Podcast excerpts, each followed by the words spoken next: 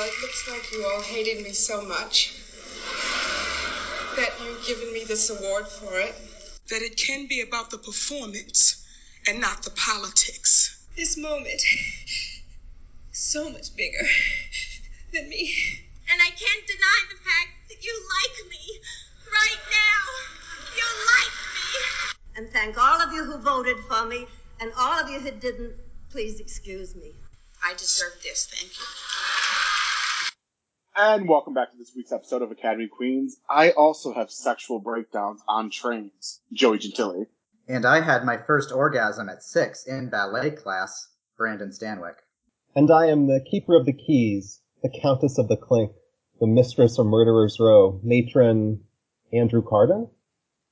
What? What? Welcome back, sir. Thank you. Backed by popular demand. Yeah, That's what I hear.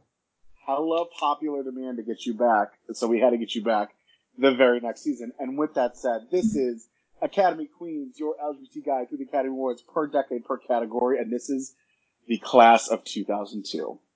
So, Andrew, why'd you pick Yes. 02 to make your big return? Well, 02 was uh, the first year that I really made Oscar predictions myself. Uh, it wasn't the first Oscar ceremony that I'd ever watched. I think that was actually the uh, 1996 ceremony because I, I vividly recall watching Cuba Gooding Jr.'s win in real time. But uh, 2002 was definitely the first year where me, my family made Oscar predictions, and my predictions weren't necessarily the greatest that year. Uh, I did have Chicago winning Best Picture, but I also had Rob Marshall winning Director. I had Daniel Day-Lewis winning for Best Actor, Renee Zellweger for Best Actress. I did get Chris Cooper and Catherine Zeta-Jones right, but uh, I was no master at predicting. Uh, but that was definitely a memorable year because it was really the first time that I got into the horse race of it all. So uh, it's always fun to, to revisit this one. Well, definitely thank you so much for coming back. Like we said, we had a lot of requests. Your episode was highly regarded, so it's very good to have you back. Excellent. Well, always happy to be here. Perfect, perfect. But guys, we kind of had a big day today. A big day for film, for Hollywood, for film Twitter, and it's been exhausting. and that is the uh, Academy Award nominations came out today. What are your guys' uh, initial reactions to this? I mostly found it pretty uninspiring, and um, sad to say, at this point now, I'm a little bit bored with this Oscar race. Uh, I don't find it too exciting. I'm happy for Parasite getting in just about everywhere, and I think it has a pretty good shot at winning anything it was nominated for, and I'm happy for that. But overall, I thought it was just a pretty um, mediocre announcement.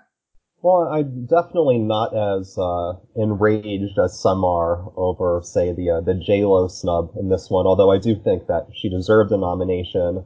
Um, I would agree, not the most inspired nominations. A lot of predictability all around. I think the only real suspense uh, heading into Oscar night is really in Best Picture and Best Director. I think the acting races are going to be kind of a snooze from here on out. I will say though, I mean, I'm, I know a lot of folks aren't thrilled seeing, you know, a lot of familiar faces like Anthony Hopkins, Kathy Bates, etc. back, but I kind of like seeing folks who haven't been nominated in well over a decade make returns here. Yeah, I, I I'll, I'll jump off that sentiment with you. It's it's nice to see like Tom Hanks for sure. We've all been really hoping for a long time he'd be back. Um, I'm still a little shocked that he never got in for Captain Phillips. So Oh, this was a definite welcome. Um, but yeah, I, I'm I, I agree. I'm bored. I think definitely director and picture is kind of where it's going to be at. Some choices, that's for sure. There were definitely some choices. I do think that zero nominations for The Farewell is probably the most egregious of all the, the snubs today, but, but otherwise I wasn't too, uh, underwhelmed, just a little bored. Yeah, I think that's the best best way to describe it. I think we're all just bored with this. You know, I mean, off offhand, I can think of God, what is it? What was it? 2009, 2010, 2017, and 2014, It- or yeah, 2014. Like it was. It reminds me of those years where it was just all the acting nominees. We know we know going into this who's winning. Like Right. there really isn't going to be. The only way I could see something being shaken up is at SAG, because I know I've been posting some SAG ballots from SAG members uh, that I've talked to. There's a lot of love for Charlize Theron in SAG, it seems, uh, and Lupita Nyong'o. Um, so it'll be interesting to see how that actually turns out. But I think that's if we're gonna see a shakeup anywhere, it's gonna be SAG. It's gonna be in the actress race. So I think the days where you'd see a category where, you know, Lynn Redgrave is winning the Golden Globe, Kathy Bates is winning SAG, and Judi Dench is winning BAFTA, and then it's, you know, a jump ball for a prize, or seem to be kind of over. It seems that the awards are just copying whatever the last precursor did. So there's Yeah. not much in the way of suspense.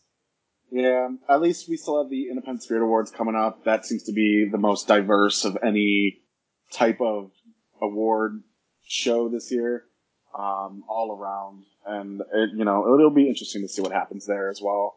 Although I'm not gonna lie, I see, also see Zellweger taking that, and that's unfortunate, especially with who else is nominated there. Um, that's not like a diss or hint to where I actually feel for the Oscar lineup, but I will say for Indie Spirits, I would be a little little underwhelmed if Renee Zellweger also took that one. Well, I suspect she Um, probably will, considering that Glenn Close beat Toni Collette last year. And you would think that Toni Collette, if she was going to win anywhere, would be over at the Indie Spirits, and that didn't come to fruition. So, Yeah. but you never know. Yeah. Really quick, uh, last week we talked about 01, which would have been the Halle Berry Denzel Washington year. Um, who was your choices for that before we dive into 02? Tom Wilkinson. Oh no, sorry. Uh, well, Tom Wilkinson in Best Actor, but uh, Sissy Spacek for uh, Best Actress, and ooh, I don't have a strong preference down in supporting actress. I'd probably have to rewatch those performances, but probably inclined to go with an in the bedroom sweep and just go with Marisa Tomei in that one. Interesting. Well, when you finally hear who we chose and who our guest chose, you'll have to let us know what you think.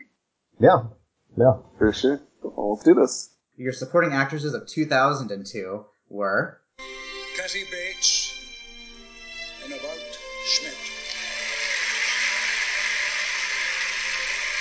Julianne Moore in The Hours. Queen Latifah in Chicago.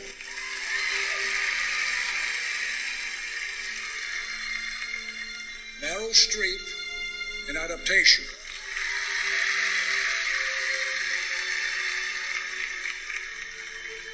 Catherine Zeta Jones in Chicago.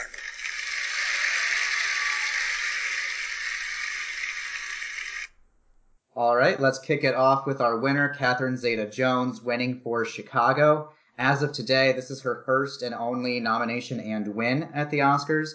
Going into this, she was a bit of a frontrunner because she wins with BAFTA, SAG, and the Chicago Film Critics, and she's recognized at the Golden Globes where she was placed in lead.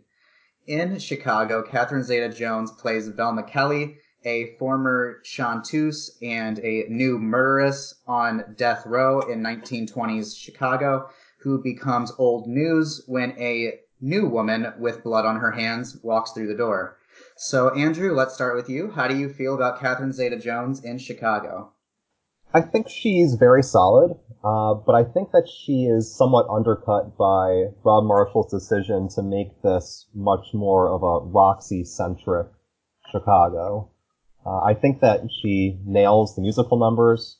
I think that her rendition of uh, "I Can't Do It Alone" is particularly good, but ultimately, I, I, if anything, I wish there was more of her. Uh, I do think that she's leaps and bounds more interesting than Renee Zellweger in this, who I'm not so fond of. Um, certainly not a win that uh, I'm head over heels for, but not one that I'm vigorously opposed to either. I think she's, you know, does a perfectly solid, competent job, but I think there could have been more had Rob Marshall gone for more of an equal Roxy Velma dynamic in this. I think uh, my response to this is going to be a little predictable in one area, so I don't want to hit that just yet. Um, focusing on the performance, I think what Zellweger does here, especially coming off of um, possible Oscar happenings for Traffic two years before, she going, I, I feel like going into something like Chicago, you know that this is awards, an Oscar feast. So with, especially with its history at the Tonys and spending years trying to get made, um, so I think she chews the scenery with every ounce she gets and she plays for the camera like any clip is going to be her Oscar role. I mean, the moment, we'll talk about her momentarily, I'm sure, but, um, the moment, for example, when we meet, um, Mama Thornton and she's, uh, hey mama, look at this. Yeah, yeah, look at this red book. They got this, you know what I mean? Like the way she just delivers that line, for an example, like that could have been the Oscar clip. And she knows it. And she, instead of playing for the audience, she's really reaching for the back room. Now that's not to say I don't like it. I, you know, I'm a, I started in musical theater. I love musicals, most, most musicals. I, I, I really like this performance. I do. I think it's fun, and I definitely think she is the standout of the Chicago leading ladies. Now, here it goes. She's in the wrong category.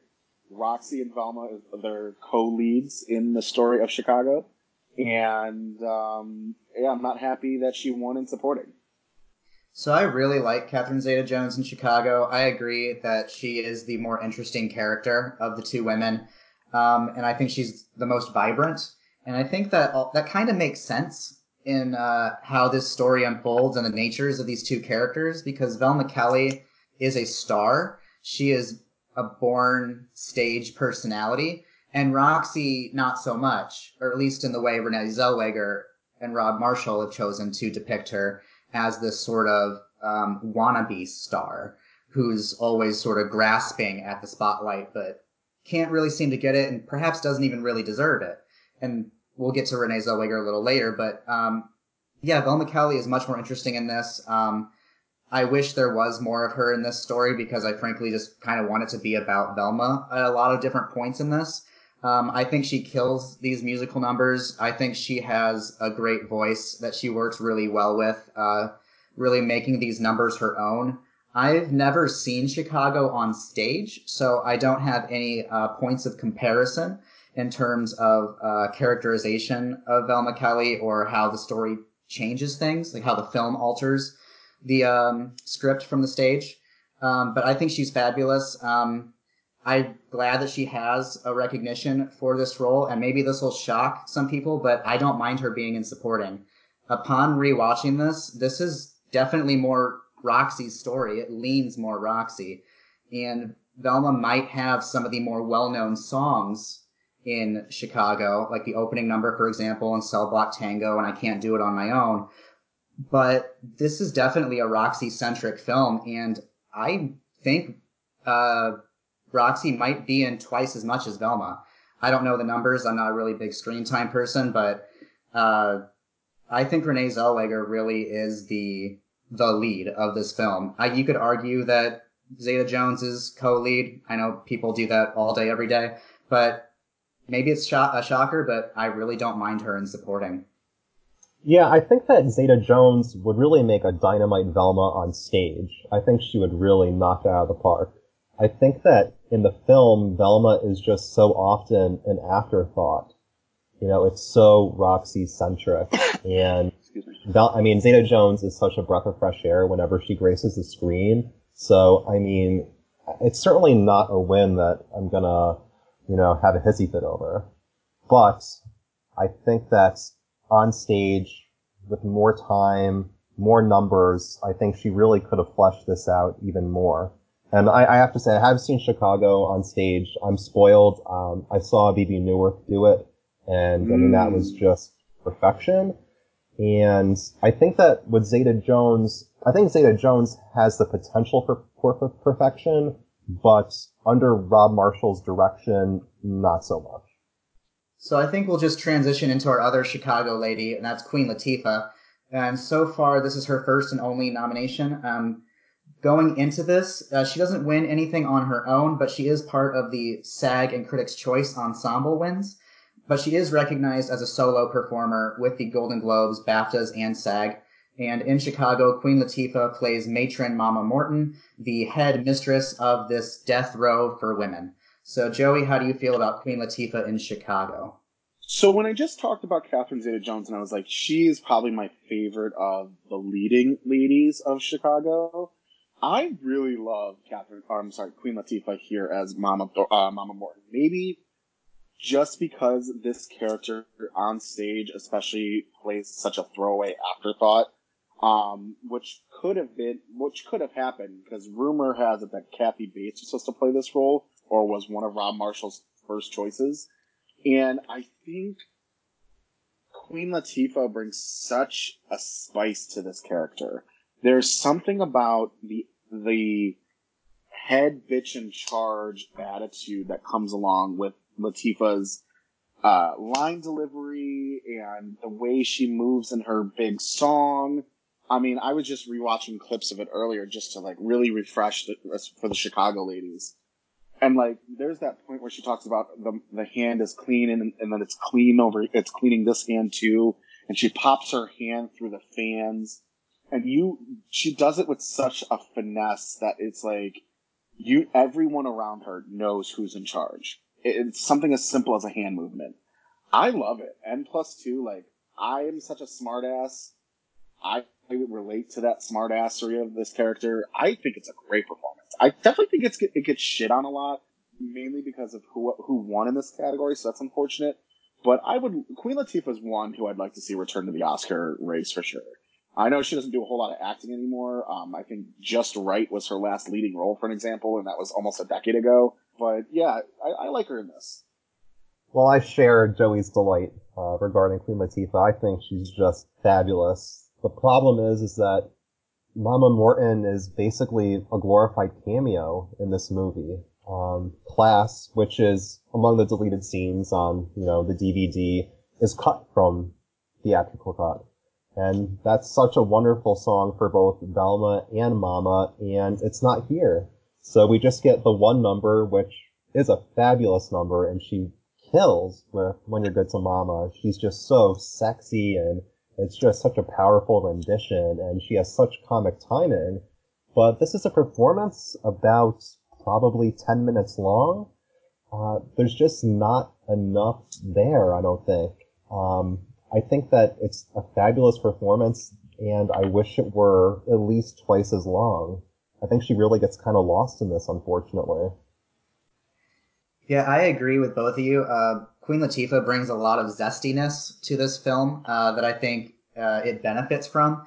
I think she's really funny and um, adds some real flavor to this film, and she has a good um, comedic wit about her as well. Like there's even uh, the scene about maybe halfway through the movie when Roxy has, you know, become the the newspaper darling and Mama has uh, dyed her hair the, the Roxy blonde to Velma's disgust. And uh, and Mama just kind of plays it off like, "Oh, th- this hairdo, it's nothing." Queen Latifah's great. I wish there were more scenes of her. Um, Class is a really cool song. Uh, it's on the soundtrack. I've never seen the deleted scene, but uh, listening to the song on the soundtrack is uh, wonderful, and I wish we could have seen uh, Catherine Zeta-Jones and Queen Latifah do that duet. But um, Queen Latifah's great. It is a bit of a glorified cameo. She gets, you know, the one song and a couple small scenes kind of trickled throughout. But um, yeah, it's a character that I wish there was more of because she is truly a delight in the film. Agreed. I will say, Not I think she deserved um, a nomination for Set It Off in 1996 Yes. in supporting actress. Yes. So she should be a multiple agree. nominee at this point. I love Set It Off. How would you Oh, feel about awesome. a Queen Latifah nomination for Hairspray? I'm not that fond of the Hairspray film, honestly, but I think she's quite good in it. I think she sells the role. Um, I'm also not really big on Hairspray, the film, but I think she does well, and I'd have to look at the lineup and who she would bump, but um, I guess I wouldn't be mad if she had been nominated. No. So with uh, unless there's anything else, uh, we can transition into Kathy Bates, nominated for About Schmidt. This is her third of now four nominations as of today. Going into About Schmidt, she only has a win with the National Board of Review, but she is recognized with the Golden Globes, SAG, the Critics' Choice Awards, and the Los Angeles Film Critics. In About Schmidt, Kathy Bates plays Roberta, the sort of kooky and straightforward and free-spirited mother of Jack Nicholson's future son-in-law. So, Andrew, how do you feel about Kathy Bates in About Schmidt? Well, I would say it's probably the weakest of her four nominated performances, including uh, today's for Richard Jewell. At the same time, I think she is devastatingly funny in this. Uh, I think that she has a wonderful rapport with Jack Nicholson. I wish they did more films together because they're so perfect here. And some of her dialogue is just so laugh out loud funny, and she just kills with every delivery. Um, the hot tub scene still is fabulous. Um, and I mean, again, I just love, I love Kathy Bates in just about everything, even if it's something like The Water Boy or something even worse. And when she has a great script and some real meat to chew on, I think that she really just hits a home run. And even if this too kind of feels like a cameo, um, you know, I certainly support the nomination. And I think at the time, you know, being the the big Kathy Bates fan that I am, I was I was really rooting for her to win the Oscar. Do I feel that way now? Well, we'll see with the rankings, but it's certainly not a nomination that I'm opposed to.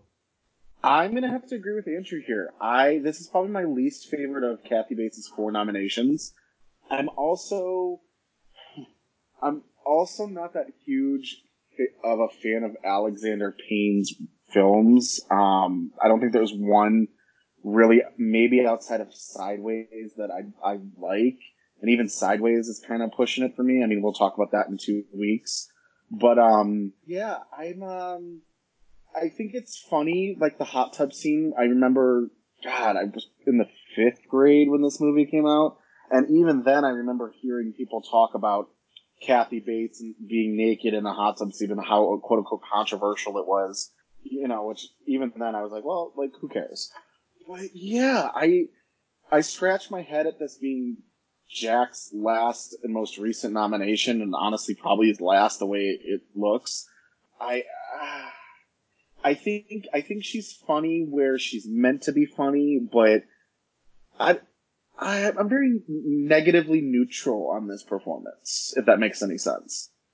Yeah, I um I've not seen Richard Jewell, so I can't speak to all of her nominations, but of these the three that I have seen, I will concur. This is probably her weakest and least interesting. Um, perhaps that's because this movie doesn't give her as much to do. It is um, I'd say it's more than a glorified cameo, but it is sort of reserved for the last chunk of the film. I think she's only in maybe the last half hour of the movie. And I think she's funny when she needs to be, and I think she does elevate some of the material by bringing her natural uh, Kathy Bates charisma to it. Um, Kathy Bates is also one of those actors who I think is um, underappreciated today. Um, thankfully, um, some recent seasons of American Horror Story have made her a little more relevant with the youth of today. Mm-hmm. And um, I think she should be out there more doing all sorts of really great things. Um, with About Schmidt, I I think she's perfectly fine in it. Um, I also kind of vaguely remember the controversy of the hot tub scene when I was a kid. Like I wasn't really paying attention to the Oscars or anything like that, but I do remember hearing about it for some reason, like it being talked about on the news. And my family's big Stephen King and horror fan, so I knew of Kathy Bates from Misery at the time. So you know, I'm just thinking about Annie Wilkes in a hot tub as a kid, and uh, that's low key terrifying. But um, with Kathy, but with Kathy Bates here, I think she owns that scene. I think she's wonderful in it. Um, modesty is a social construct, and she just runs with it. And I think it's great. And I, I welcome the nomination, even if it's not my favorite Kathy Bates nomination. Yeah, I yeah. will say now, now that we're talking about it a little too, there there is another little highlight for me with this though, and maybe it draws me a little bit more out of that negativity neutral, maybe just to neutral.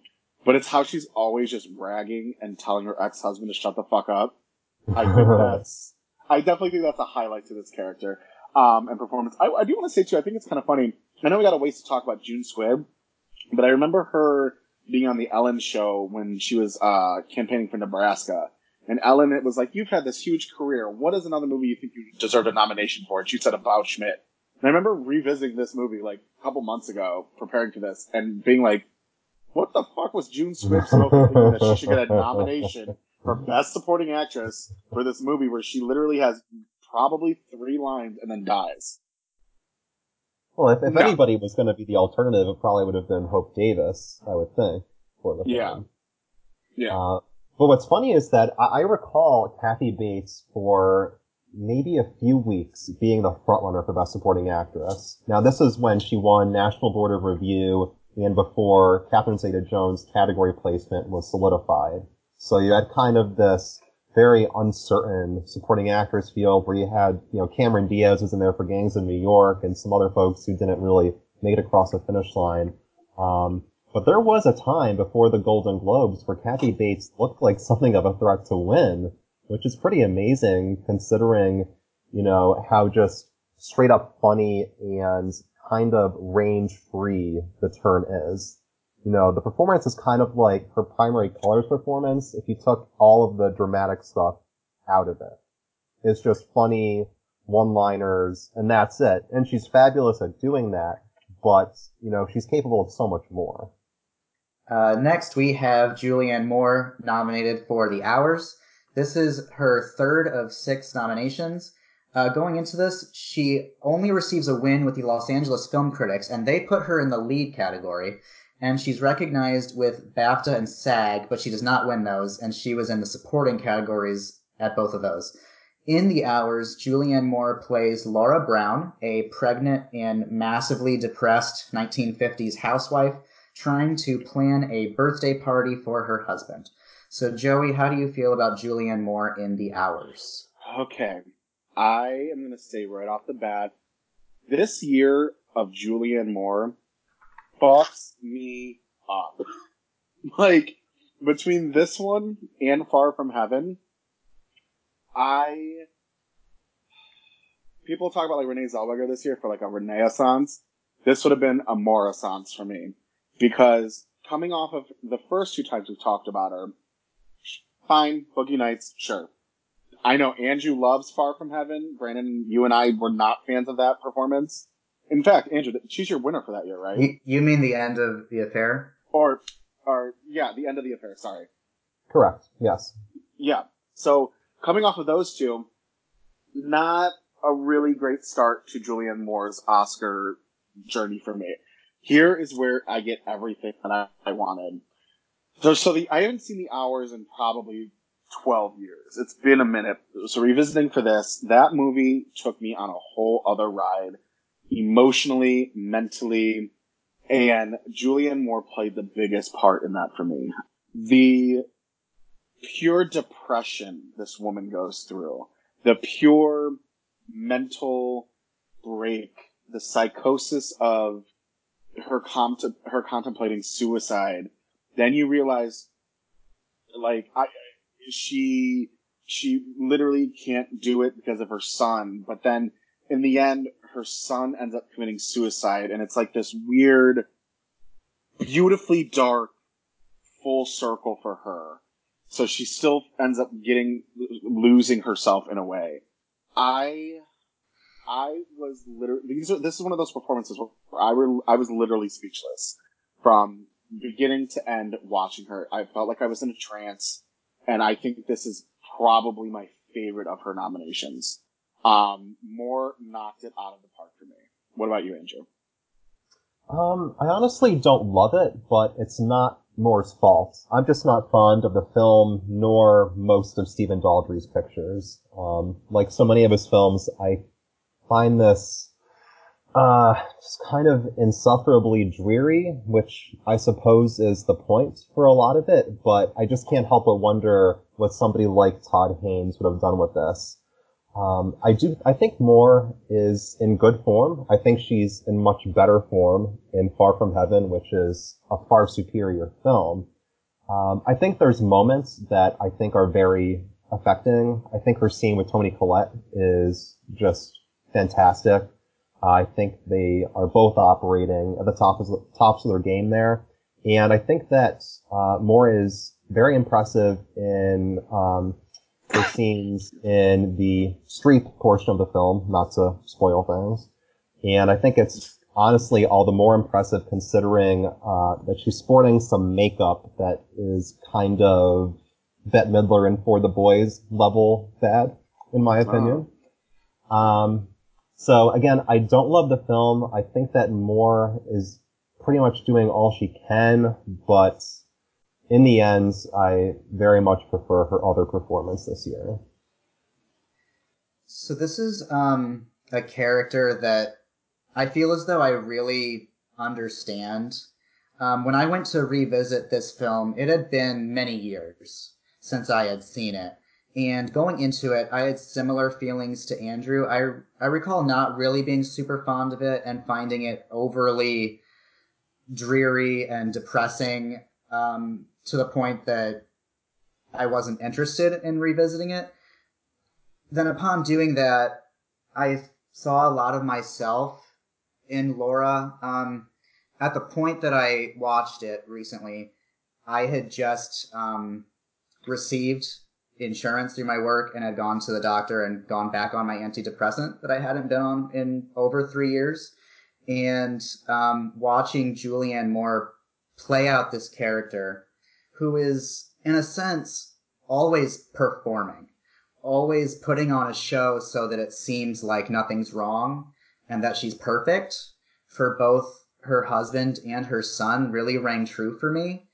Um, I recently had a conversation with my boss at work about my depression, and she said something about how I've never noticed anything uh, with you about that. And I told her, well, I focus all my energy into everything when I'm here, and when I go home, I just crash because I'm completely drained. And she was so confused by how someone could do that.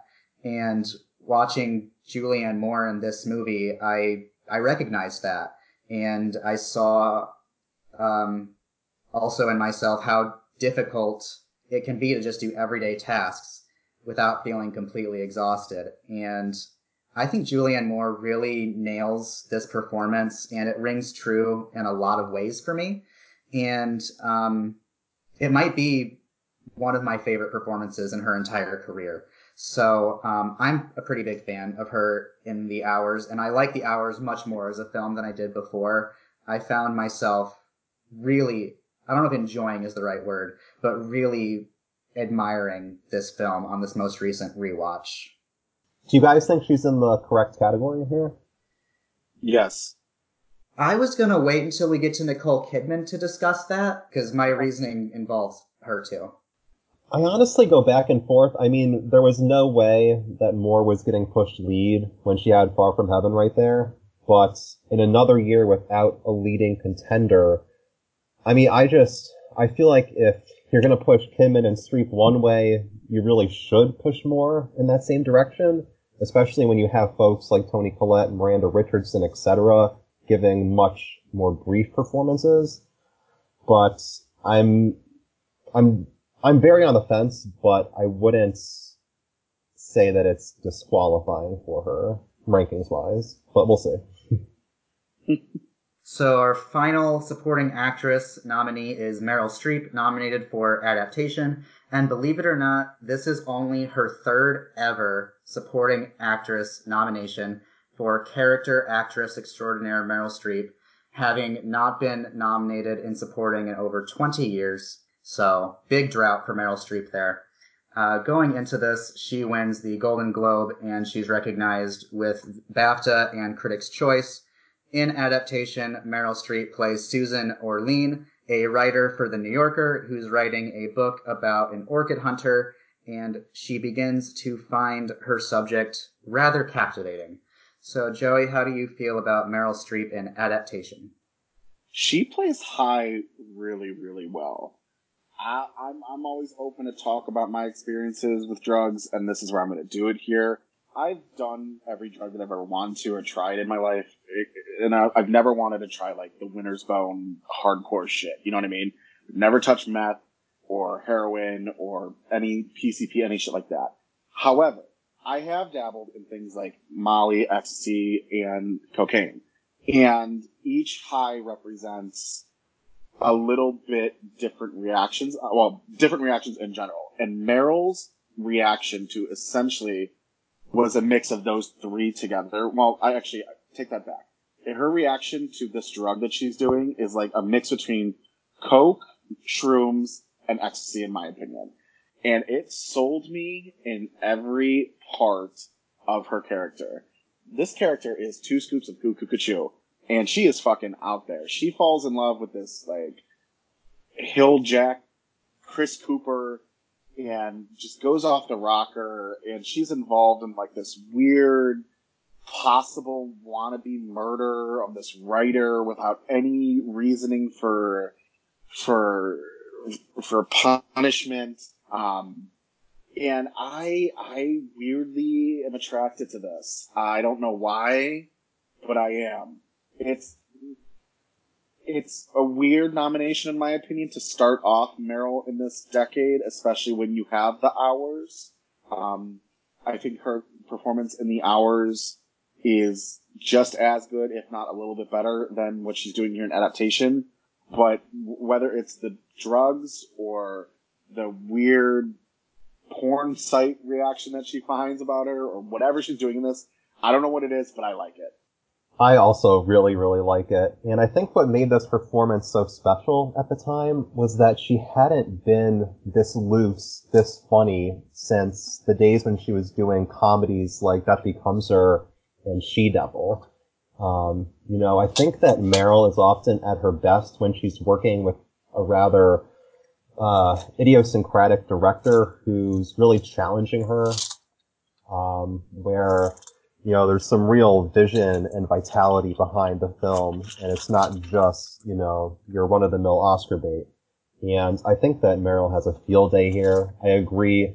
Um, she is so convincing uh, when she plays high. I wish she did it more often. And I think that she's just a perfect fit for this oddball world with Nicolas Cage and Chris Cooper. And I, I think that her performance in the hours, which is indeed just as wonderful, but kind of a 180 from this, is really just a testament to her range because these are such different roles, and she's really just so wonderful in both of them.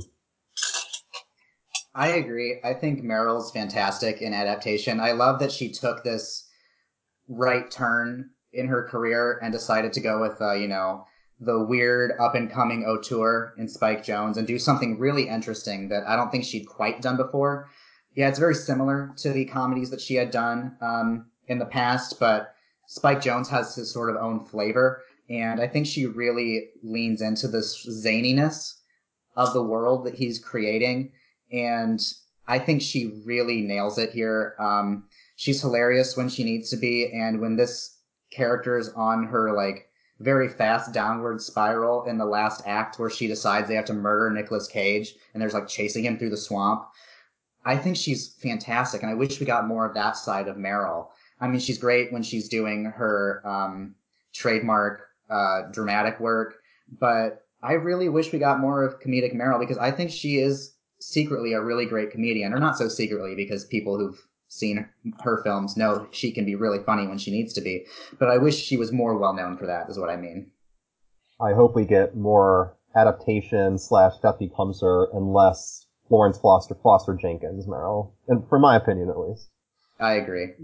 I agree too. I will also say, you know, you'll understand this when I say this. I think this is the last time we've had so much fun with Meryl Streep, and you know, yeah, sure, Julie and Julia or The Devil Wears Prada, or if you know, if you consider Florence Foster Jenkins fun, whatever.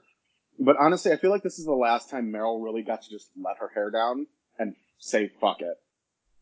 And I, I think there's a little bit of that, and it's complicated. I think that that's a much a much more polished film than this is. But I would agree. I think that the, the scripts that Meryl's been working with in recent years just haven't been that interesting or that challenging. And I think it's a real shame because I think that she's all the better when she's working with a rather unusual screenplay or a director who's kind of out there like Spike Jonze. I'd love to see her pair up with whoever the hot new director is these days. You know, someone who's fresh and has a unique take and uh, can really take Meryl out of her comfort zone and um, help her create something really unique. Like, I'd love to see Meryl take another right turn in her career and do something crazy again. Ari Aster. I mean, just put her into any A24 movie. Yeah, truly. right, right, right this next lineup is probably the strongest lead actress category this whole decade. I don't I know if I'd agree with that, but it's probably in the upper half for me at least. Ooh, interesting. Who would you? What what year do you think was the strongest out of this decade? Uh, I'd have to look, but honestly, I think that the 2001 race might be stronger, in my opinion. Intriguing. Well, let's see how you feel Oh. about this. Your lead actress nominees for 2002 were Salma Hayek, and Frida.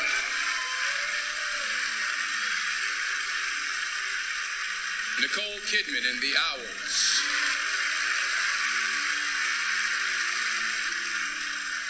Diane Lane in Unfaithful.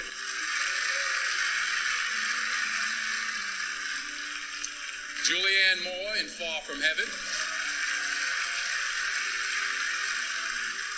And Renee Zellweger in Chicago.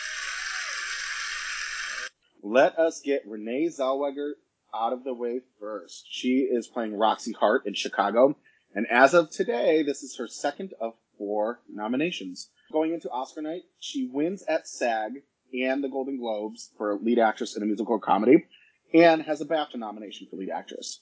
In Chicago, again, Renee plays Roxie, who is a woman charged with murder, who takes the spotlight from Velma Kelly, and Velma doesn't play very nice with others, so now Roxie has to defend her innocence and defend her ass in the clink. So, Andrew, what do you think of Renee Zellweger? Well, kind of to echo my thoughts from Julianne Moore with The Hours, I'm not in love with it, but it's not entirely Renee's fault. I really just don't much care for the film around her, honestly. I think that she's ultimately a rather adequate Roxie. I don't think she's that thrilling in any of the musical numbers. And I think her acting, it's, it's okay. But I just, there's, there's something about Rob Marshall's take on Chicago that I just find very artificial, and his subsequent films really only reaffirm that for me, because I think that his subsequent films, for the most part, whether it's Nine or Into the Woods, or even something like Memoirs of a Geisha, a non-musical, just, for me, are a testament to Rob Marshall's very negligible talent as a big screen director, and I'm really not that fond of his Chicago take, and I think that Renee's performance ultimately suffers as a result of it. Would she thrive on stage? Maybe. Would she thrive with another director? Possibly. But I'm honestly not in love with this. I think it's all around just very run of the mill, adequate, and I think that Zeta Jones upstages her at every turn. I would agree that um, Catherine Zeta-Jones upstages her at every turn. And um, to echo myself a little bit, uh, I don't know about how I feel about Rob Marshall's take, considering this is the only version of Chicago that I'm familiar with. But um, going with the idea that Roxie is this uh, scrappy wannabe who truly has no business being in the presence of Velma Kelly, I think it makes sense that Catherine Zeta-Jones would naturally upstage her. And I I don't know if that's um, a conscious decision on Zellweger and Marshall's part. Probably not. I'm probably just reading into that a little too much. But um, going with that idea, I think she's a perfectly adequate Roxie, like you were saying. Um, I get the um, tenacity in her and her need to be a star.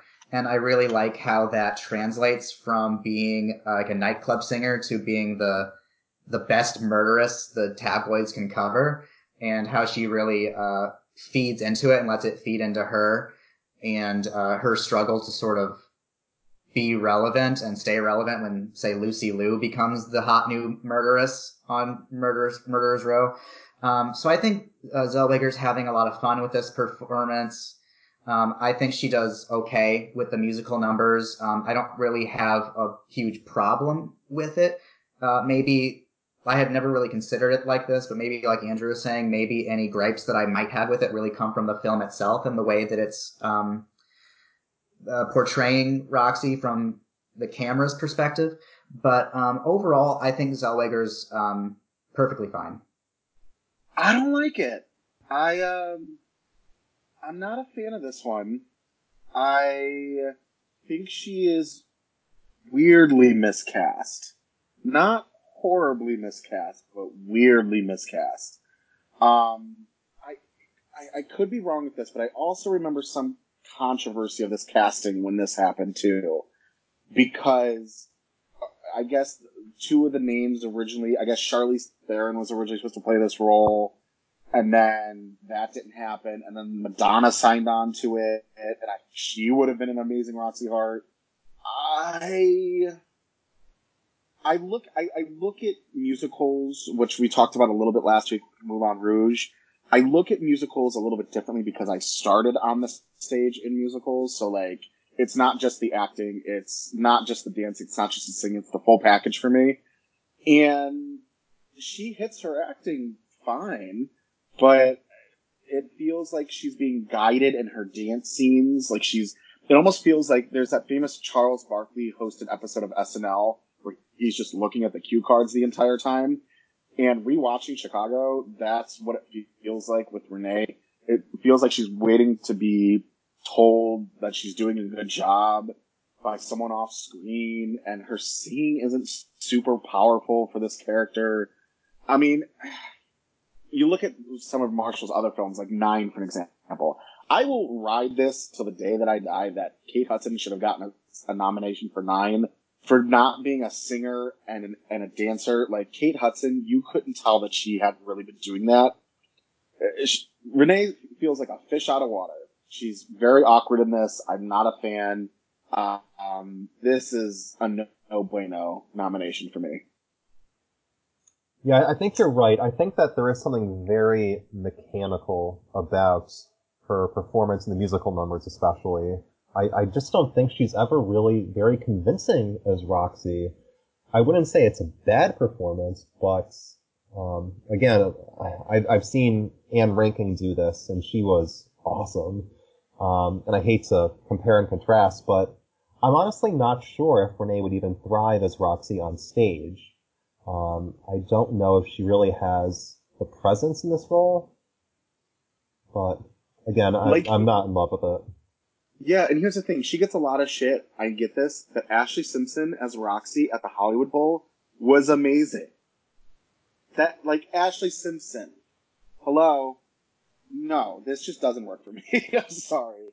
Yeah, I I pretty much agree with you guys. Um, I don't want to just repeat what you all said, but I I'd really love to check out a stage version of this and see uh, how it how it has been translated to the screen and how it works uh, better in either medium and how a different person might portray Roxie. Because I think um, I don't know if I would use the word miscast, but I think there definitely is something interesting going on with Renee Zellweger's um, choices in creating this character, and I'm not sure how much of that comes from Rob Marshall and how much of it is Renee. And I don't know what Renee's background in musical theater is, if any, and perhaps that's playing into it. But um, yeah, I, I don't want to be a broken record, but uh, it's okay. Coming in from Mika, if the Douglases and Miramax didn't play politics with Catherine's category, which I don't begrudge them for doing, who would have won Best Supporting Actress? Going off of precursors, I would honestly say probably Meryl Streep had the b- biggest shot to win this. I do remember Zeta Jones kind of winning, being a weird upset in a way o- over only Streep. But I would honestly say, yeah, probably Meryl Streep would have won. Um, I think either Streep or Moore. Uh, it's hard to, to to say because there could have been a narrative where you know Moore doesn't have a prayer up in lead, so let's throw her a bone down in supporting, kind of like a Jessica Lange situation. But I think the critics, you know, were certainly partial to Meryl, and Meryl hadn't won in a while. Even at that point, she hadn't won in a while. So I think it probably would have been a close call between those two. That makes sense to me. I could also conceive of Kathy Bates probably winning, um, considering she had the um, the media going for her. Like we were saying earlier, I wasn't really paying attention as much to movies at the time, but I do remember her being talked about for her role in About Schmidt. So I guess I could see how that might carry her through. And she does get some pretty decent recognition going into Oscar night. So I could conceive of a world where Kathy Bates ends up taking it had Catherine Zeta Jones not been there. I think Kathy Bates was ultimately hurt a bit by the film only getting two nominations about Schmidt. It was snubbed in screenplay, even though it won Best Screenplay of the Golden Globes. So after the Oscar noms morning, there was a real sense that About Schmidt had lost a lot of momentum. And that leads me to believe that Kathy probably would have a tough time winning, even in a Catherine free race. This is from Catherine Short at Catherine624048. Cameron Diaz was heavily pushed for a Best Supporting Actress nomination for her work in Gangs of New York. Do you think she should have been nominated? Um, I'm gonna start with no, only mainly because I don't remember her performance in that. And if I can't remember you, then I don't think you're worthy of a nomination. Um, Brandon, what about you? So I, I think the last time I revisited Gangs of New York was maybe two or three years ago. Uh, I think it was on Netflix or something, and I went into it with this idea that a lot of film enthusiasts do think that she was snubbed for Gangs of New York. And I remember watching it and being kind of confused by that notion because I didn't particularly see anything Oscar worthy in the performance. Um, I guess I wouldn't have been mad had she been nominated, but I don't think I would have nominated her myself. No. Uh, nor would I. Uh, I love Cameron Diaz, but not in that film. I think the film is one of Scorsese's absolute worst, and I think that she's, I don't know if she's miscast, but she's definitely not convincing in that role. Yeah, I think the fact that she, I know she came so close to it kind of boggles my mind a little bit, just because again, I don't remember her. But yeah, I mean, it was a situation where it was either going to be, you know, Queen Latifah or Cameron or Michelle Pfeiffer for White Oleander um, for that That's fifth right, slot. that was this year. Yeah, I would have much preferred Pfeiffer. yeah, she was great. If I if I have to pick between Pfeiffer or Diaz, I would say Pfeiffer as well. This is from Tyler at tmays21. Furthermore, could Zeta Jones have gotten into lead, and who would have left? I guess we can answer this because we haven't really talked about anybody else, and just based off of who we think would have left this lineup had Zeta Jones been in lead. I know this is going to sound weird, but I honestly think it would have been Salma Hayek just based on how shitty her campaign was handled and treated. Even with all of her, uh, I almost said prenups, her precursors, um, I definitely could have seen her being left off this list for Zeta Jones. Um, 100% agree. Um, I think that Miramax pretty much abandoned the film at a certain point, so the campaign behind it was not very strong. And Alfred Molina was a supporting actor contender. He missed the cut, so I really don't know how strong the support really was for the film among the actors branch. Um, I think she probably barely got in as it is. Yeah, Hayek was the first person that came to mind for me as well for very similar reasons. Well, moving on, speaking of Salma Hayek, we have Salma Hayek as Frida Kahlo in Frida. This is her sole nomination so far. Going into Oscar night, nominations from the Golden Globes for drama, BAFTA, Critics' Choice, and the SAG. And again, Salma plays Frida and Frida. This is the biopic of Frida Kahlo and her troublesome start, her rocky relationship, her rocky ass life, and her troubles and tribulations that eventually became the great artist that you know she became. So, Brandon, what start us off? Frida, what do you think? So this is um, another example that we have here of an actress being hurt by the film that she's in. Um, I don't know if you guys agree with this or not, but as good as Salma Hayek is on her own, just isolating her performance, I feel like she doesn't match this movie. For some reason, this movie just doesn't really work for me. I don't know if it's Julie Taymor's um, esocentric, is that the word? Um, way of handling this story where it seems like she's on so many different planets at the same time trying to make one single film and hayek's performance feels very um, straightforward and down to earth like your standard biopic fare whereas Taymor is trying to do something more formally playful and visually interesting and i at the end of the day i don't think those two executions come together for me. But Hayek on her own, you can tell there's a passion there. Um, I fully believe that she cares very deeply about uh, Frida Kahlo and um, wanting to tell her story. Um, I think that resonates, um, but I don't think the movie is doing her very many favors as a performer. Um, Andrew, how do you feel? Agreed. I think that Hayek is really giving it her all here. Um, I think she's putting every ounce of energy she has into the role, and I do think that she's pretty convincing. The problem is that she's working with a director who has a lot more feeling for the production design than she does for actors. Um, I think that Julie Taymor is a an amazing visionary, uh, especially on stage, but her film work is very spotty. And I think this film, I think that the music is beautiful. I think the art direction is gorgeous. And I think the actors in it are really struggling to, um, to, you know, rise above it and shine just as brightly as the scenery around them. Uh, I really, I commend her for giving it her all here, and I wish that she had a different director. I'm kind of going to echo both of you. I when I think Julie Taymor, I don't think of Frida. I think of the crazy acid trip that is across the universe, mm. and I'm getting a lot of the feel of across the universe in Frida, which is weird because it's a couple years before Frida actually happened. I, you know, I do think that Hayek is giving her all. I think she's really good. I think she's really convincing. You can tell she loves this character. She wants this story to be the best it can be. But this is one of those scenarios where the film itself hurts her. And so I have to kind of like really break this performance down to and look into every nook and cranny and really see what is working in her favor and what is not. And I don't mean that as like the film as a whole. I mean in what she's doing. And I like everything I'm seeing. There's this real pain that is present in the line deliveries in in in the feel of this character.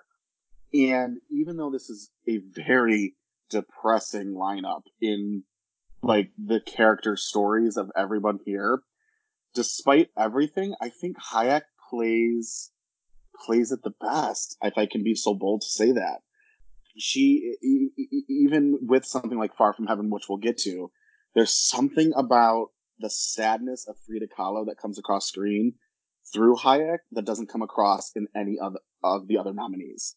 And I'm thinking of like directors at this time that could have really taken this material to a new level. The first person that comes to mind to me is Todd Field, director of In the Bedroom and Little Children. I think he would have done really, really solid work with this story. I think that's right. I think you just need a director who really has a connection with her actors, and I've never felt that with Julie Taymor. I think that in in all of her pictures and in the bulk of her stage productions too, I think that she's much more concerned with you know the look of it all, the scenery, production design, and I don't think she really has that same feel for her actors. So you have Salma Hayek and and also Alfred Molina there, just kind of having to do it all on their own, and they do a very commendable job. But I agree. I think that an actor's director, somebody like a Todd Field or even the other Todd, Todd Haynes, could have done some real wonders with this with this story. I also think it would be cool to get someone like, say, Alfonso Cuarón to tell this story. Um, someone with a little, perhaps a little more cultural connection to the story, like um, Salma Hayek. Uh, Cuarón at this point had done, um, you know, Y mamá también and Great Expectations. So he was definitely out there. Um, I don't know how high up on people's list he was as a potential director, but I would love to have seen his version of this story.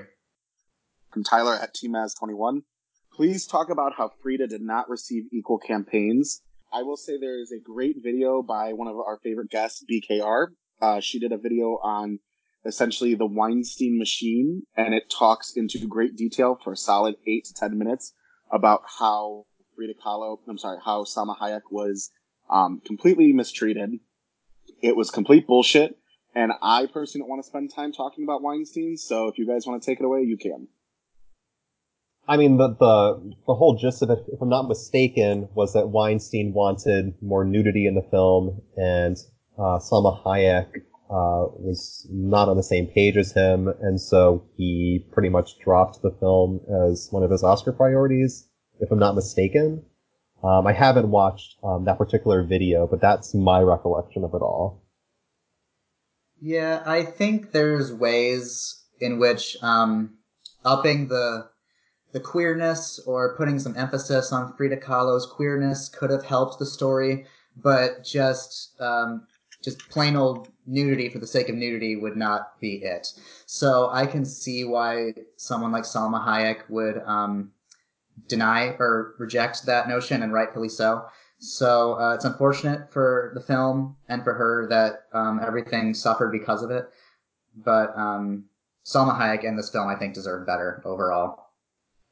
And that's why it killed me in that question earlier to mention that I think it would have been Hayek who would have missed this lineup had um, Zeta Jones been put in the lead. All right, going into next, we have Diane Lane as Connie Sumner in Unfaithful. This is her sole nomination as of today. Going into Oscar night, she had uh, nominations for lead actress in drama from SAG, Critics' Choice, and the Golden Globe. However, she was kind of a critics' darling with a uh, National Society of Film Critics and a New York Film Critics Circle win.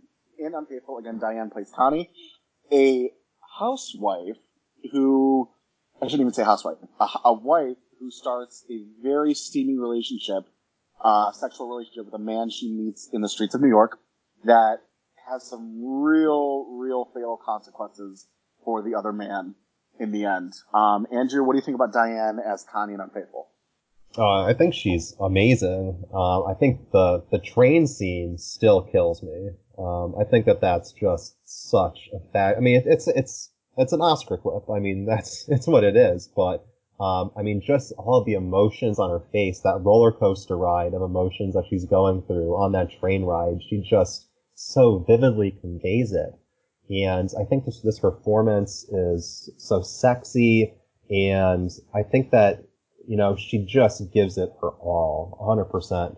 So it's kind of a shame that the film around her is not operating at that level at all. Um, this film is not a fatal attraction or a basic instinct. It's not on that level at all. I think she's really the only great thing about it, and unfortunately, the latter half of the film is very much dominated by Richard Gere, and he is not giving one of his better performances here. Um, I actually quite like him in Chicago, but I think he's quite bad in Unfaithful. So, awesome performance, atrocious film, and I guess that's kind of a theme here where I'm loving a lot of the performances and not so much all the films. Yeah, I think there's some, there's something similar going on. Um, like we were just talking about Hayek and Frida and how the performance doesn't quite match the film. I think this is similar, but not quite to this to that extreme. Um, there are times where it feels like Diane Lane is giving a spectacular performance in a different film. Um, I think she's phenomenal on her own. Um, the train scene is fantastic. Uh, this is such a, a, nuanced and subtle subconscious performance from her, and I wish we would get more nominations from films like Unfaithful, movies that aren't, um, you know, shoe-ins for the Oscar before they're even released. And I think she's great here. Um, I love the scenes in the second half between her and Richard Gere, where one of them knows something the other doesn't, and they're having almost entire conversations in subtext.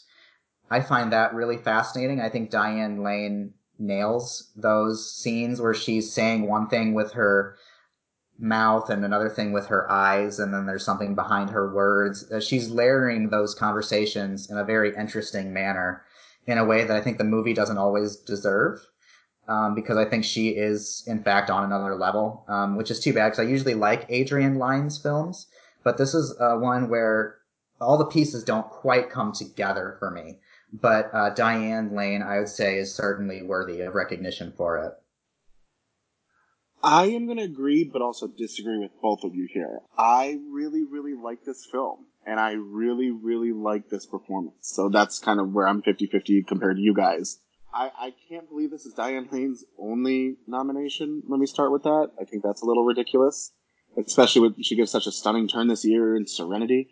Um, but um, I I love this. I there's something about this film that gets me hot and bothered, and I and I've talked about before. I don't know if it's because I'm very publicly voyeuristic in my own sex life that like really gets me off with like watching the, the, the stairway scene or if it is the complete self hatred about what happens afterwards. I mean, let's be honest for a second. We've all we're all adults here. We, everyone has experienced this. If you self pleasure yourself to a certain video, and at the end of it, you're like, oh my, oh my god, what the hell am I doing?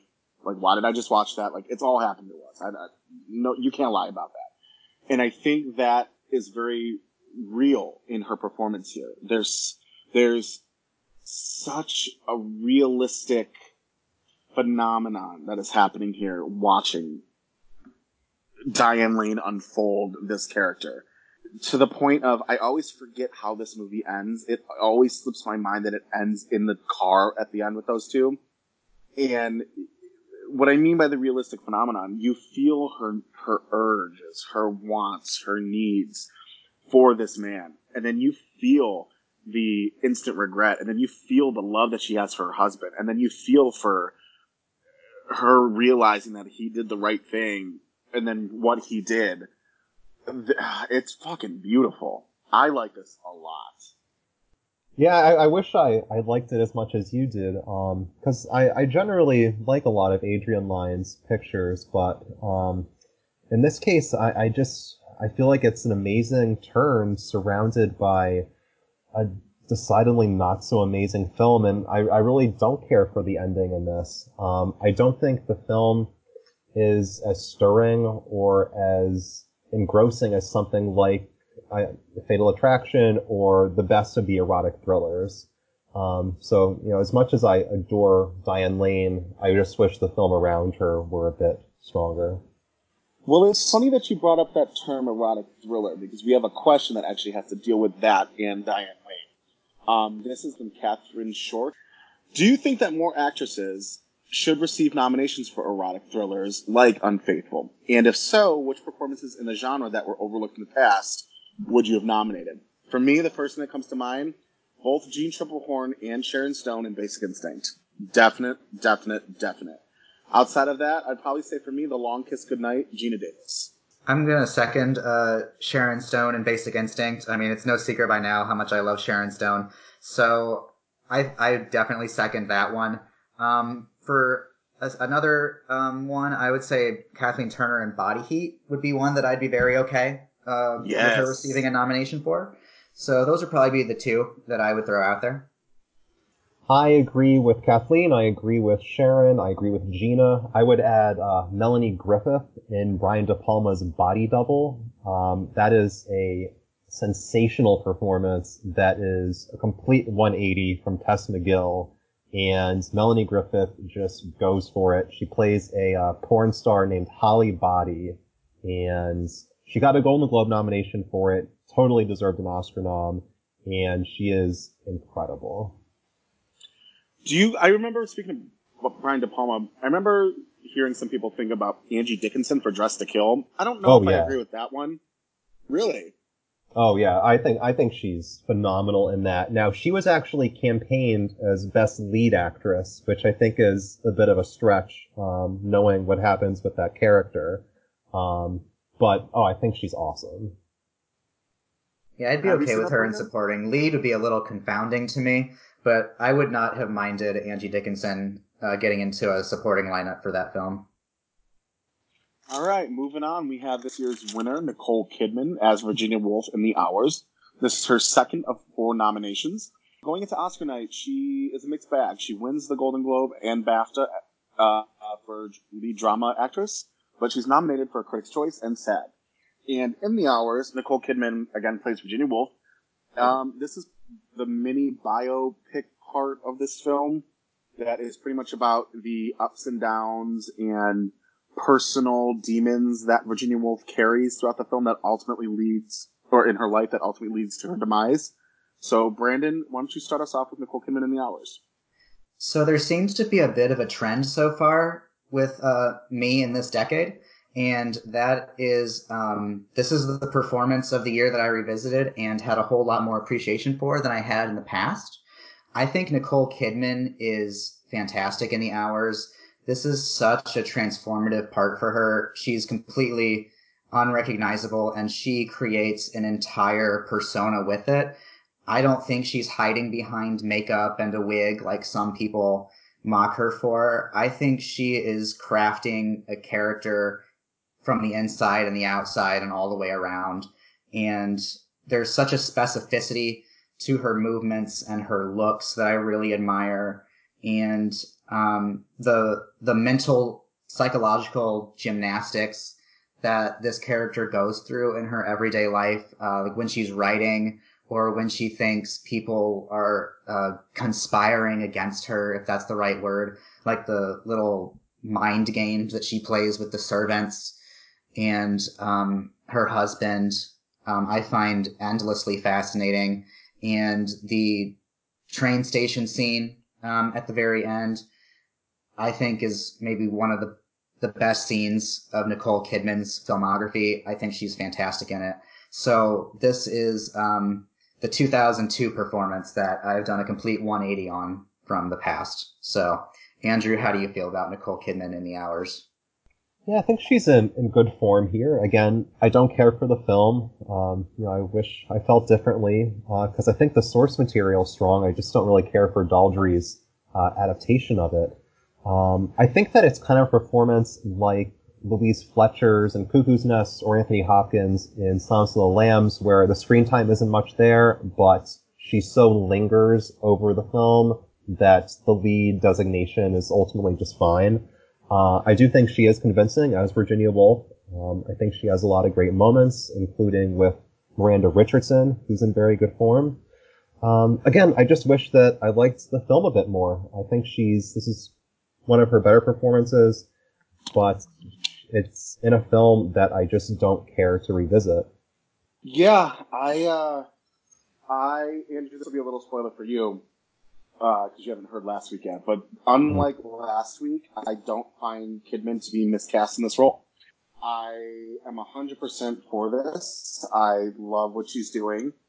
Um, I don't think there is a single time. I mean, I haven't watched the hours like I've watched something like The Deer Hunter, but there isn't a single time that I have watched the hours and not had a dry eye from this performance. Um, I think it's really good.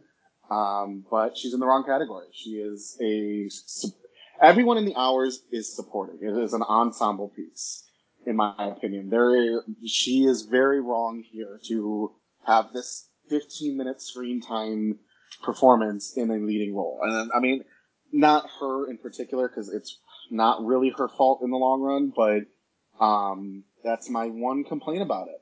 She's in the wrong category, and that's unfortunate for her. Yeah, no, I mean, again, I'm I'm on the fence because again, I, as you as you say, the screen time just isn't there. I think she's, I, I don't think she's in it for 15 minutes, but I think she's in it for just a tad over 20, and that's still not a whole lot, especially compared to the rest of the nominees in this category. But I do think that Virginia Woolf and her portrayal of it is just so on the mind throughout the film that I can see the justification um, for her being in lead, but certainly screen time wise, there isn't a lot there. So I see it going both ways. Um, lead and supporting for all three of these women. Um, I'm not so fast to call it an equal ensemble across the board because I think these three characters do um, have more meat to chew on than the rest of their cast members, and in a sense, they are all leading their segments of the film. And give or take a handful of minutes, the different portions of the film are relatively equal. Um, Nicole Kidman's, according to math, is apparently, you know, the, the smallest of the three. But I don't mind that because she is sort of a character that links everything together thematically. Uh, she doesn't um, cross storylines like, say, Julianne Moore does in the hours, but she does have a looming presence in it, and um, I actually don't mind her in lead because I think of this film as having three leads. I think Julianne Moore ought to be in lead because, at the very least, um, Nicole Kidman and Julianne Moore. I know Meryl Streep's not nominated for this performance, but just throwing her in there too. I think if anything, they should all be in the same category. Um, I don't get the split, that's the thing that doesn't make sense to me. I could see the argument why they would all be supporting because no one person is truly leading the entire film. But um, on my most recent rewatch, I kind of settled on the idea that they are each leading the film relatively equally. And so I'm okay with Nicole Kidman being in lead. It's actually Julianne Moore that I have more of a problem with being in supporting. So that's kind of where I am right now. Understood. Um, this is from Luke Bell at Luke Bell writes, How do you feel about Meryl getting a nom for adaptation instead of The Hours, and which performance do you think is better? Hmm. I already mentioned I think The Hours is better, um, and I don't know if it's equal better. I don't if know if that makes sense. I, I I like The Hours nomination better, but if I'm going to be honest and give someone a nomination and really be behind it for The Hours, it's actually going to be Ed Harris. Um, I think this is Harris's best nomination. So, what about you guys? Um, I think it's, it's a it's a close call. Um, I think I'd be inclined to agree. I think that The Hours is probably a slightly better performance, but I would nominate her for both, um, with The Hours in lead and then adaptation down and supporting. Um, I think she's in great form in both, and again, I think that just the characters being so different is just such a testament to her range and for me, 2002 is really kind of something of a comeback for Streep because her efforts in the, the mid to late 90s, I would say after Bridges of Madison County, uh, I wouldn't consider that exactly a prime Streep era. So I kind of consider 2002 a bit of a comeback for her. Yeah, I agree. As much as I I love her outing in adaptation and how different it was for her, and we got to see this side of Meryl that we don't often get. I'm a little more fond of her performance in the hours, which might which might be the more standard Meryl type of performance, but I think she does something really interesting with it. And um, usually when people discuss the hours, Kidman and um, Moore are the two that conversation gravitates toward. And I think Meryl deserves to be in the conversation as well because I think she does some really heart wrenching work in the hours, particularly with her scenes opposite Ed Harris. So I would love to see her be a double nominee as well uh, this year, but um, I'm cool with either nomination, honestly. Yeah, I'm actually most fond of the Streep scenes and, in the hours over the Kidman and Moore uh, scenes, which I know is a minority opinion. no, I mean I would agree. I was actually just going to say I think too. Meryl and Allison Janney play one of the most convincing middle-aged lesbian couples I've ever seen on screen. Yeah, look great. They're, they play great off of each other. I'm here for it, as the kids say. uh, we got another question um, from Mika. God, what a lineup! Who do you think was runner-up to Kidman, and by what kind of margin? Andrew, start us on that one.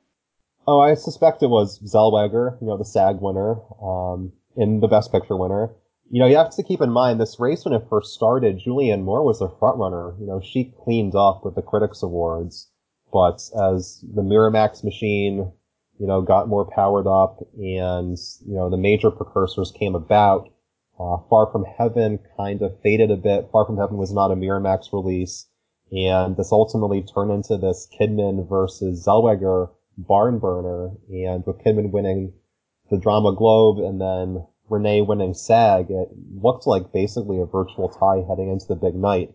So you'd have to think it was probably Renee runner up, and then at that point, probably Julianne in third. Yeah, I'm inclined to agree. Um, Chicago, I would say, is more of a crowd pleaser than Far From Heaven. So I would imagine the film and Zellweger had that working in its favor.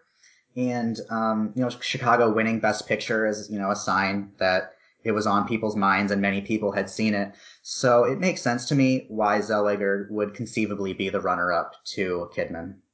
Yeah, I also would agree with that. I, as much as I want to say it was probably more, it probably wasn't. Uh, yeah, Zellweger was probably the margin. Now, how wide of a margin I would, or how, let me try this again because of English. I would say Zellweger was the runner up by how wide of a margin though? Probably not by much. I mean, that's God. Out of all the WikiLeaks hacks that happened to Sony in, in the in early 2010s, like why couldn't someone break in to get the old tallies from the Oscar votes? Like that's what I want to fucking see. Yeah. I think Moore was also really hurt by the Dennis Quaid snub. I think that that was indicative of the film really running out of steam as you know the Christmas season came about. Well, speaking of Moore and Quaid, our final nomination to get right into that one is Julianne Moore as Kathy Whitaker in Far From Heaven. This is her fourth of five nominations so far. Um, yeah, Critics Darling, Critics Choice win, Independent Spirit win, LA Film Critics, National Board Review, all wins and leads. Nominated at SAG, the National or New York Film Critics Association, and the Golden Globe for drama. Um, in Far From Heaven, Julianne Moore plays Kathy, who is a repressed 50s housewife who needs everything to be perfect. Um, talks like an angel sleeps on her tongue and ends up finding out that her husband is on the DL hardcore. Um, so Andrew, take us away. I mean, absolutely incredible. Um, this is my favorite film of 2002 and one of my favorite Best Actress nominations of all time. Uh, I think that she is just sublime. I think that, you know, she, I mean, Todd Haynes cares so much about the look and feel of this film. Obviously, um, harkening back to Douglas Sirk and Jane Wyman and All That Heaven Allows and all of those wonderful pictures but he's also an actor's director, unlike somebody like Julie Taymor. And boy, he gets the very best out of Julianne Moore here, the very best out of Dennis Haysbert, out of Dennis Quaid, out of Patricia Clarkson. They all deserve nominations. And I just think her, her evolution through this very difficult time is just so convincing and painful and heartbreaking. How she goes from this just perfectly pleasant housewife to a really confused, wounded woman opening her eyes to the realities of the world outside of her and how she's, I think that her rapport with Dennis Haysbert is especially amazing in this. I think that the way she just delivers a line like, you're so beautiful to him, I think that it's just devastating and the film's conclusion is devastating. I just think this is an actress operating at her very best with a director by far operating at his best. And the collaboration is just, it's a masterpiece. And I think it's just shameful that it didn't get more than the best actress screenplay. And I think it was original score and costumes. It deserved so much more than that. Yeah, I completely agree. Um, Julianne Moore is just radiant and so tragic in this film. This is a type of performance that very easily could have fell flat and read as artificial. It's a very stylized performance in a way that feels completely grounded and appropriate to the setting and the vision of the director. Um, unlike some of the other nominees in this category, I feel as though Julianne Moore and her director are completely in sync with one another um, her take on this 1950s Turner Classic Movies housewife completely works for what Todd Haynes is going for, for that sort of uh, Douglas Sirk um, vision and way of storytelling. And yeah, I think she's completely devastating, like Andrew was saying. Um, it's such a deep performance. Um, you can really see how far Julianne Moore is reaching within herself to create this character um, that very easily could have felt like a robot in the hands of another performer. So I think this is a wonderful nomination for Julianne Moore, and it puts um, so many of her strengths on display. I will be so bold to say that Far From Heaven is the most Norman Rockwell esque film I've ever seen. Like it feels like I'm watching a live Norman Rockwell painting. And I don't know if you guys agree with that, but I'm sticking to it. I revisited this a couple of weeks ago, and I had seen this once years ago. So I like I knew what happened, but I was not prepared for that rewatch because it hit me on such an emotional level. Beautiful.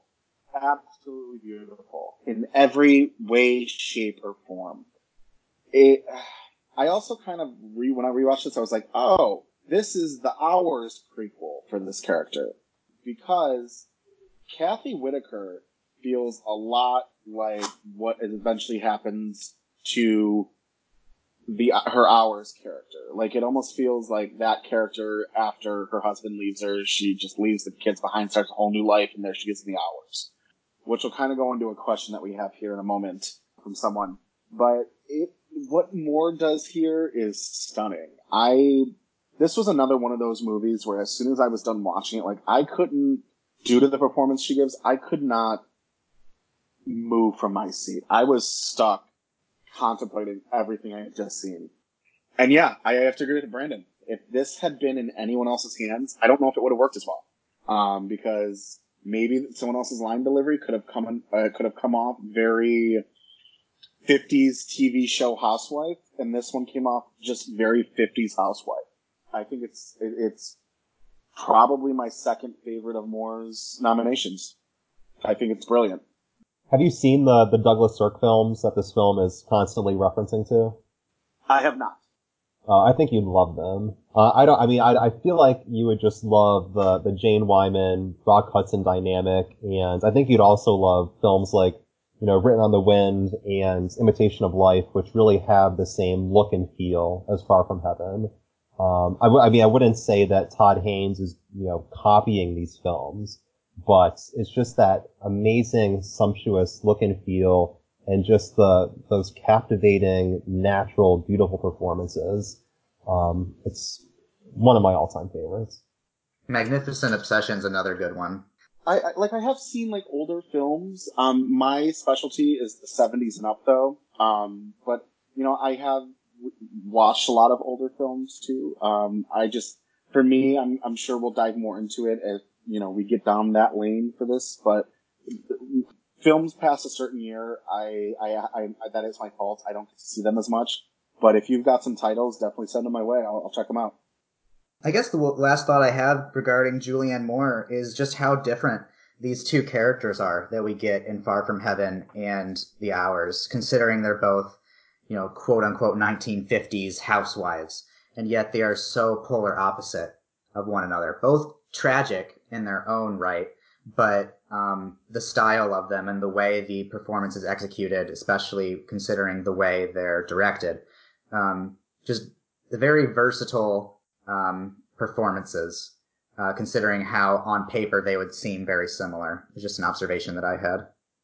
Well, that's kind of funny because you just answered the next question this was uh, another one from Catherine Short at Catherine, 624048. Julianne Moore's two nominated performances both feature her playing repressed housewives facing great emotional stress due to the restrictions placed upon them. How do you think she makes each performance feel different, and which do you think is better? Now, obviously, the which do you think is better part you'll hear momentarily when we do the rankings. Um, Brandon, you already answered that. Do you want to add anything else to your answer then? Um, I guess in the way she makes them feel different is um, her performance in Far From Heaven. Um, I can't think of another word at the moment, but it's more stylized than her performance in The Hours, I would say. The Hours feels, um, I guess, a little grittier, if that's the right word. And the characters are also just so different. Uh, Laura is just much more dour, and of course that comes from her mental illness. So um, just mentally, these two characters are on completely different wavelengths. Yeah, it's all about the the, ex, the exterior of these characters, I think, and that Laura really struggles to to hide her misery and her sadness, whereas I think that Kathy is able to convey this kind of Carol Brady persona on the outside at all times. Um, you know, I think that you know, you see Kathy, Kathy Whitaker and it's just, you know, the quintessential 50s sitcom housewife mom, whereas Laura Brown's, um, a much different creature.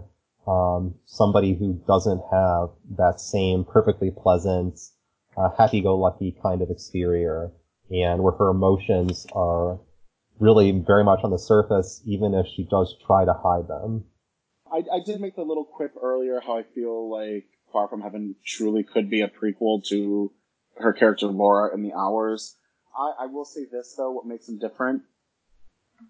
Kathy is repressive, while Laura, and I don't know if this is a word, but it's going to be, is depressive or de- depressed. Essentially, is what I want to say.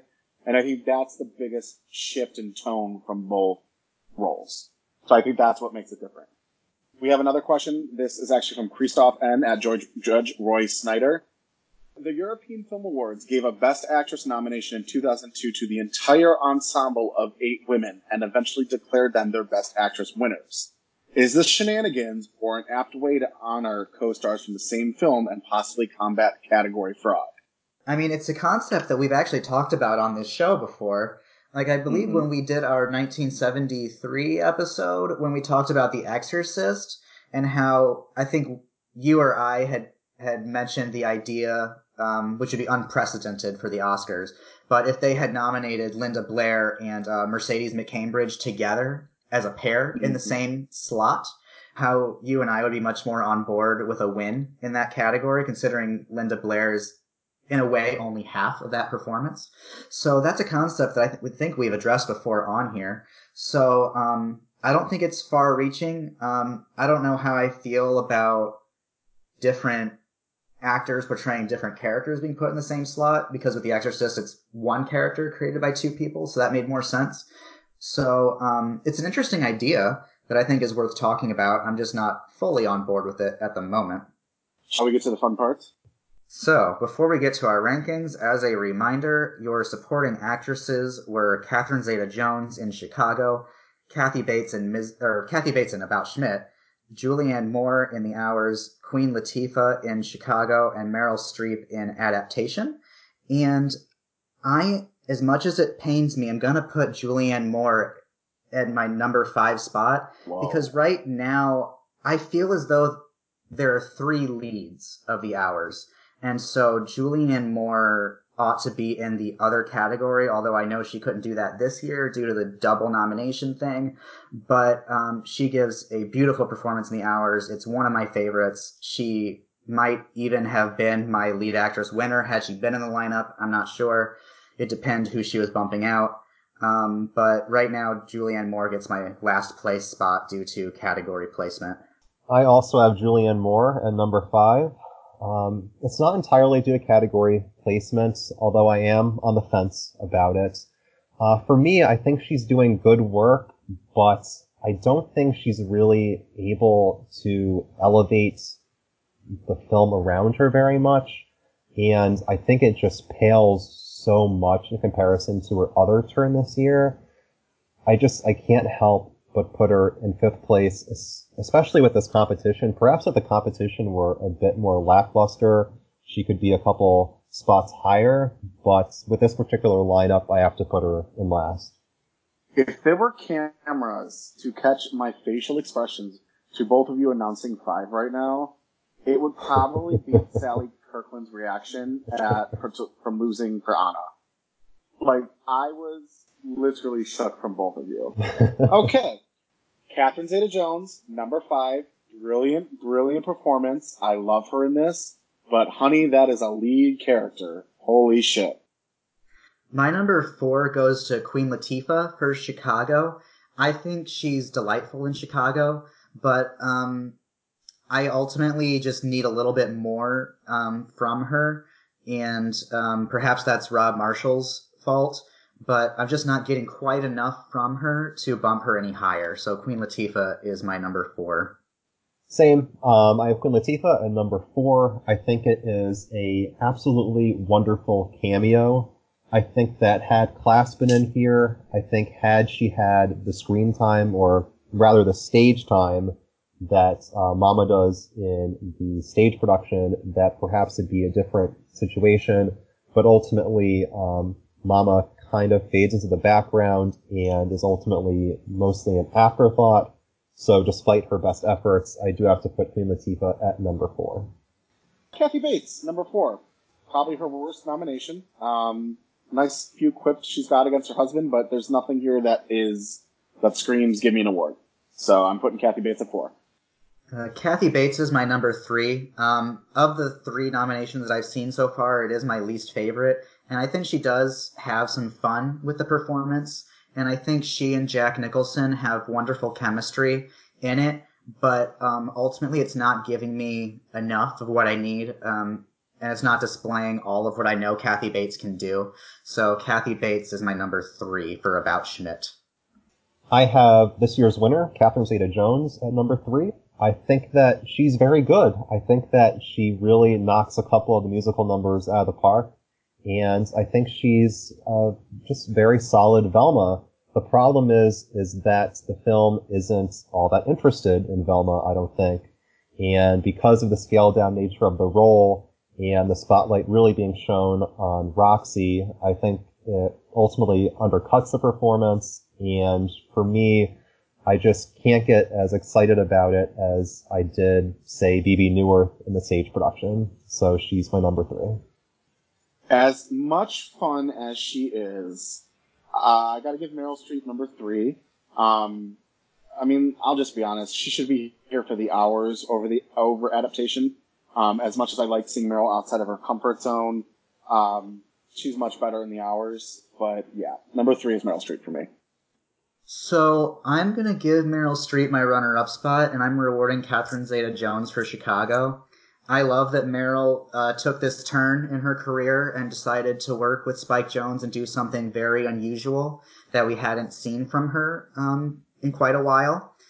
And I think she's fantastic and thrilling and funny in adaptation. But Catherine Zeta-Jones uh, steals Chicago for me I feel what Andrew's saying, where um, sometimes it doesn't quite feel like the movie is fully invested in Velma, but maybe it's just my weird reading of it that that's a natural thing for this story because Velma has the rug pulled out from under her, and a lot of her struggle is her struggle to regain the spotlight and stay relevant and swipe it back from Roxie. So that kind of works for me in a weird way and that just might be me overthinking things and being too cerebral like usual but it really works for me and catherine zeta-jones is just straight fire in chicago and i think it's a fantastic performance so i'm going to go ahead and uh, give it to catherine zeta-jones so for me, uh, I'm going to put Kathy Bates as my runner-up, which means that Meryl Streep is my winner uh, for the second time on this podcast.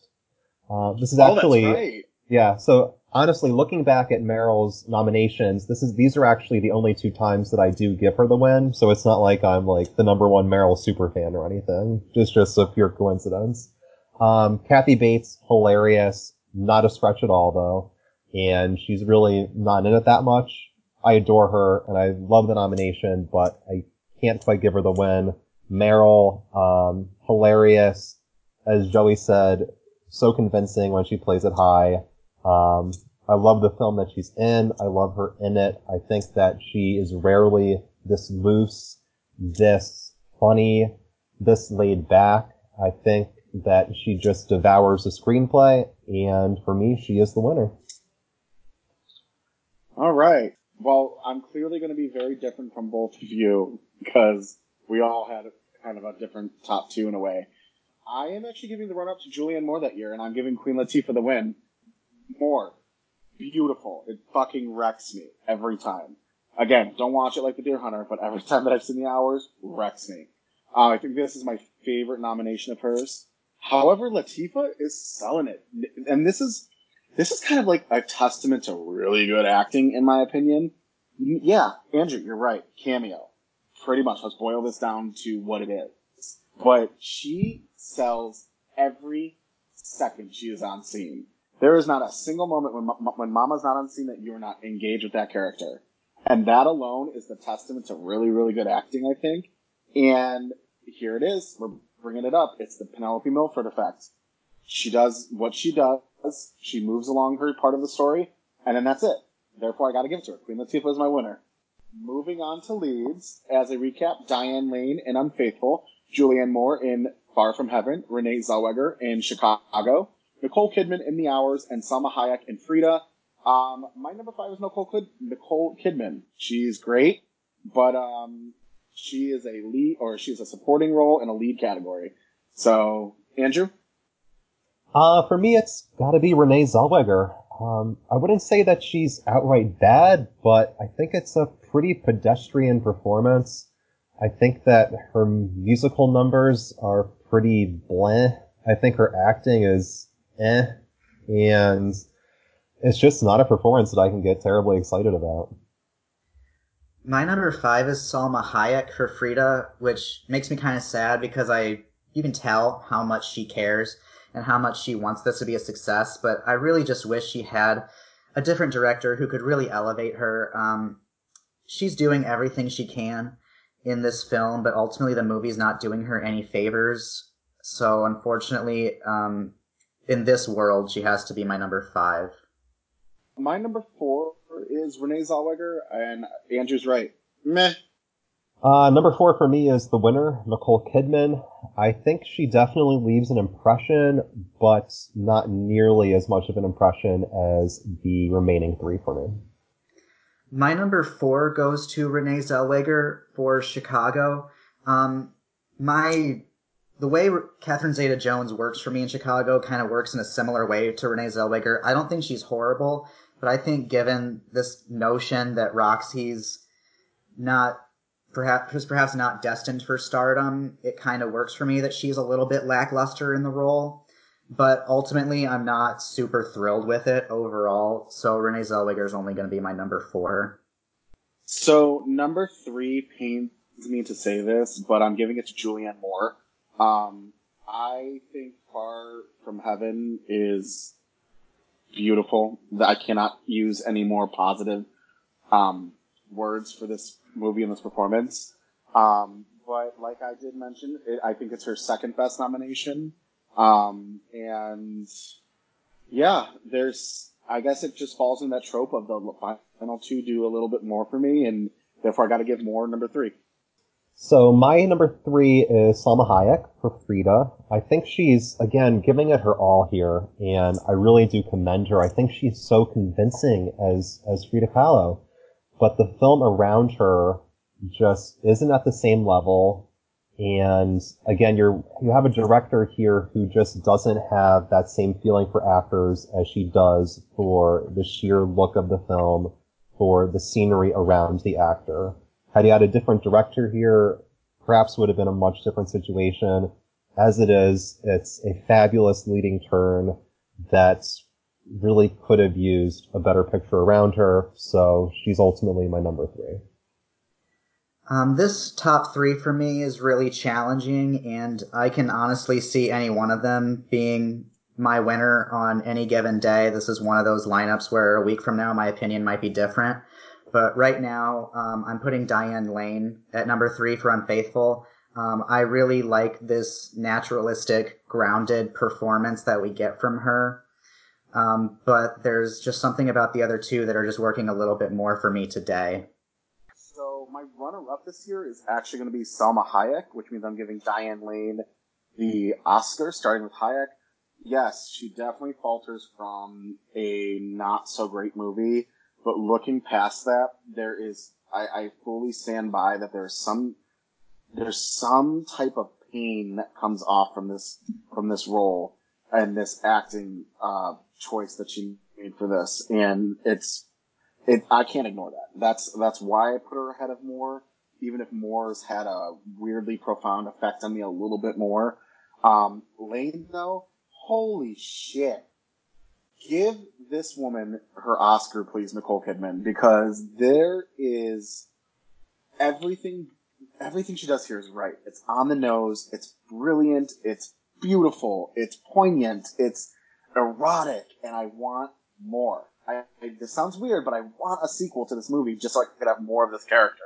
Um, yeah, Diane Lane, my winner. So my my runner up is Diane Lane which, no surprise, means my winner is Julianne Moore.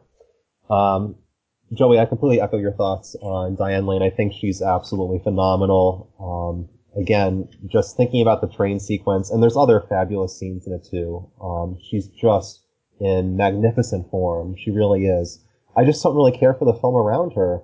Um, as for Julianne Moore in Far From Heaven, you're talking about an actress who I adore at the very top of her game in a film that is one of my very, very favorites in recent years. Um, I think that the look and feel of Far From Heaven is so sublime and serves to complement Moore's performance. Whereas in Frida, the look and feel of the film is almost there to overwhelm the performance. Here, it's just pitch perfect all around, and I think that Moore just nails this character's transformation. So many heartbreaking line deliveries, such a lived in and convincing performance, and I wish the film received so many more nominations. For me, this is, much as I love Diane Lane and really like Salma Hayek too, ultimately really a slam dunk.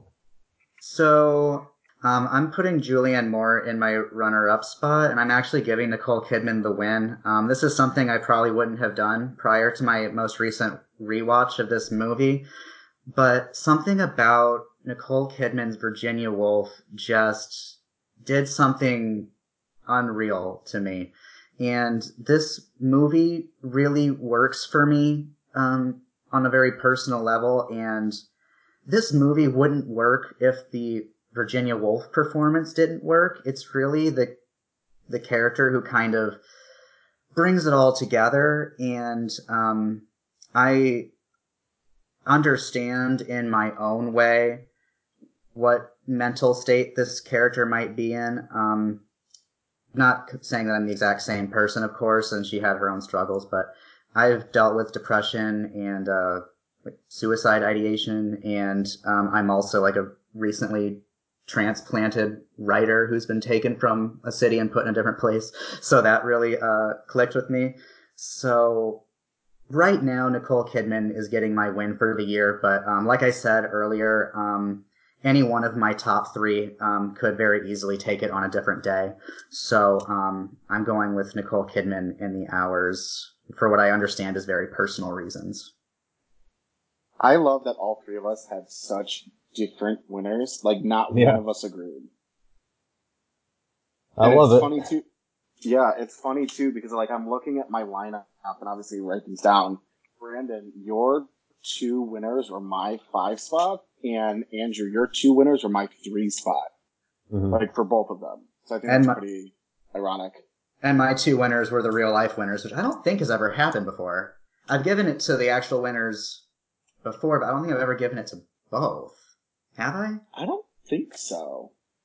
I don't know. I'd have. I'm sure there's some listener who who knows right away, much better than we do. But Nicole. um, yeah, Nicole would know. We should ask her. Um, yeah, I don't think I've ever given it to both winners, but um, yeah, that's pretty unusual for me. well, per usual to end this, um, Brandon, did any of my winners shock you?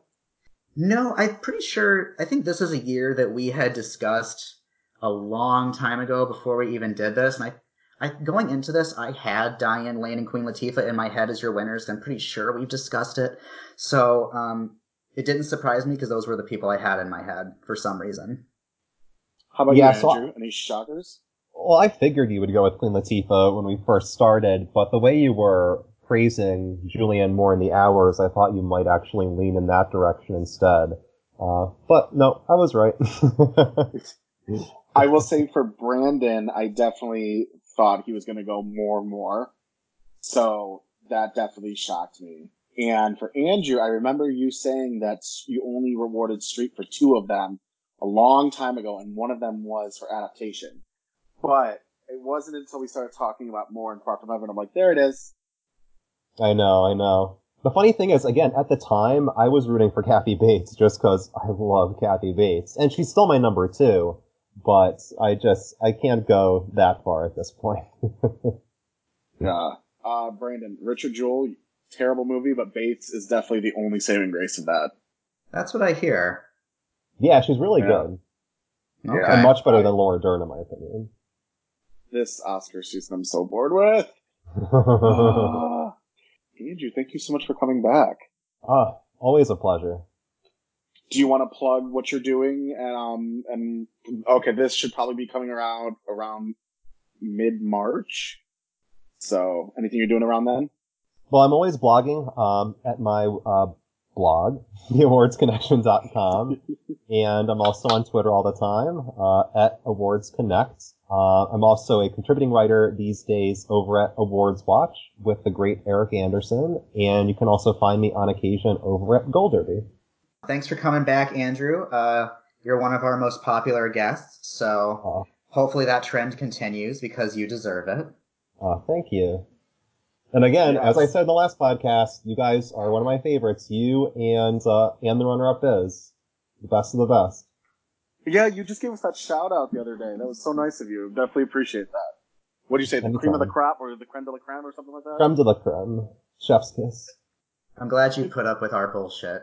I'm glad I you put love up with my bullshit, especially because I mostly do the Twitter stuff. So thank you for putting up with my bullshit. That's nice. I love your tweets. So really quick, our Patreon will be out by the time this comes out, but um, I'm gonna say you have a definitely open invitation to come on. And the Patreon we do it, we're doing a little different, so you'll have to wait until we hear it. And if you like it, come do it. Awesome. Sounds good. Perfect. All right, guys. Well, on the count of three, we're gonna give one big Academy Queens farewell. Ready? One, two, three. Bye. Bye. Bye bye.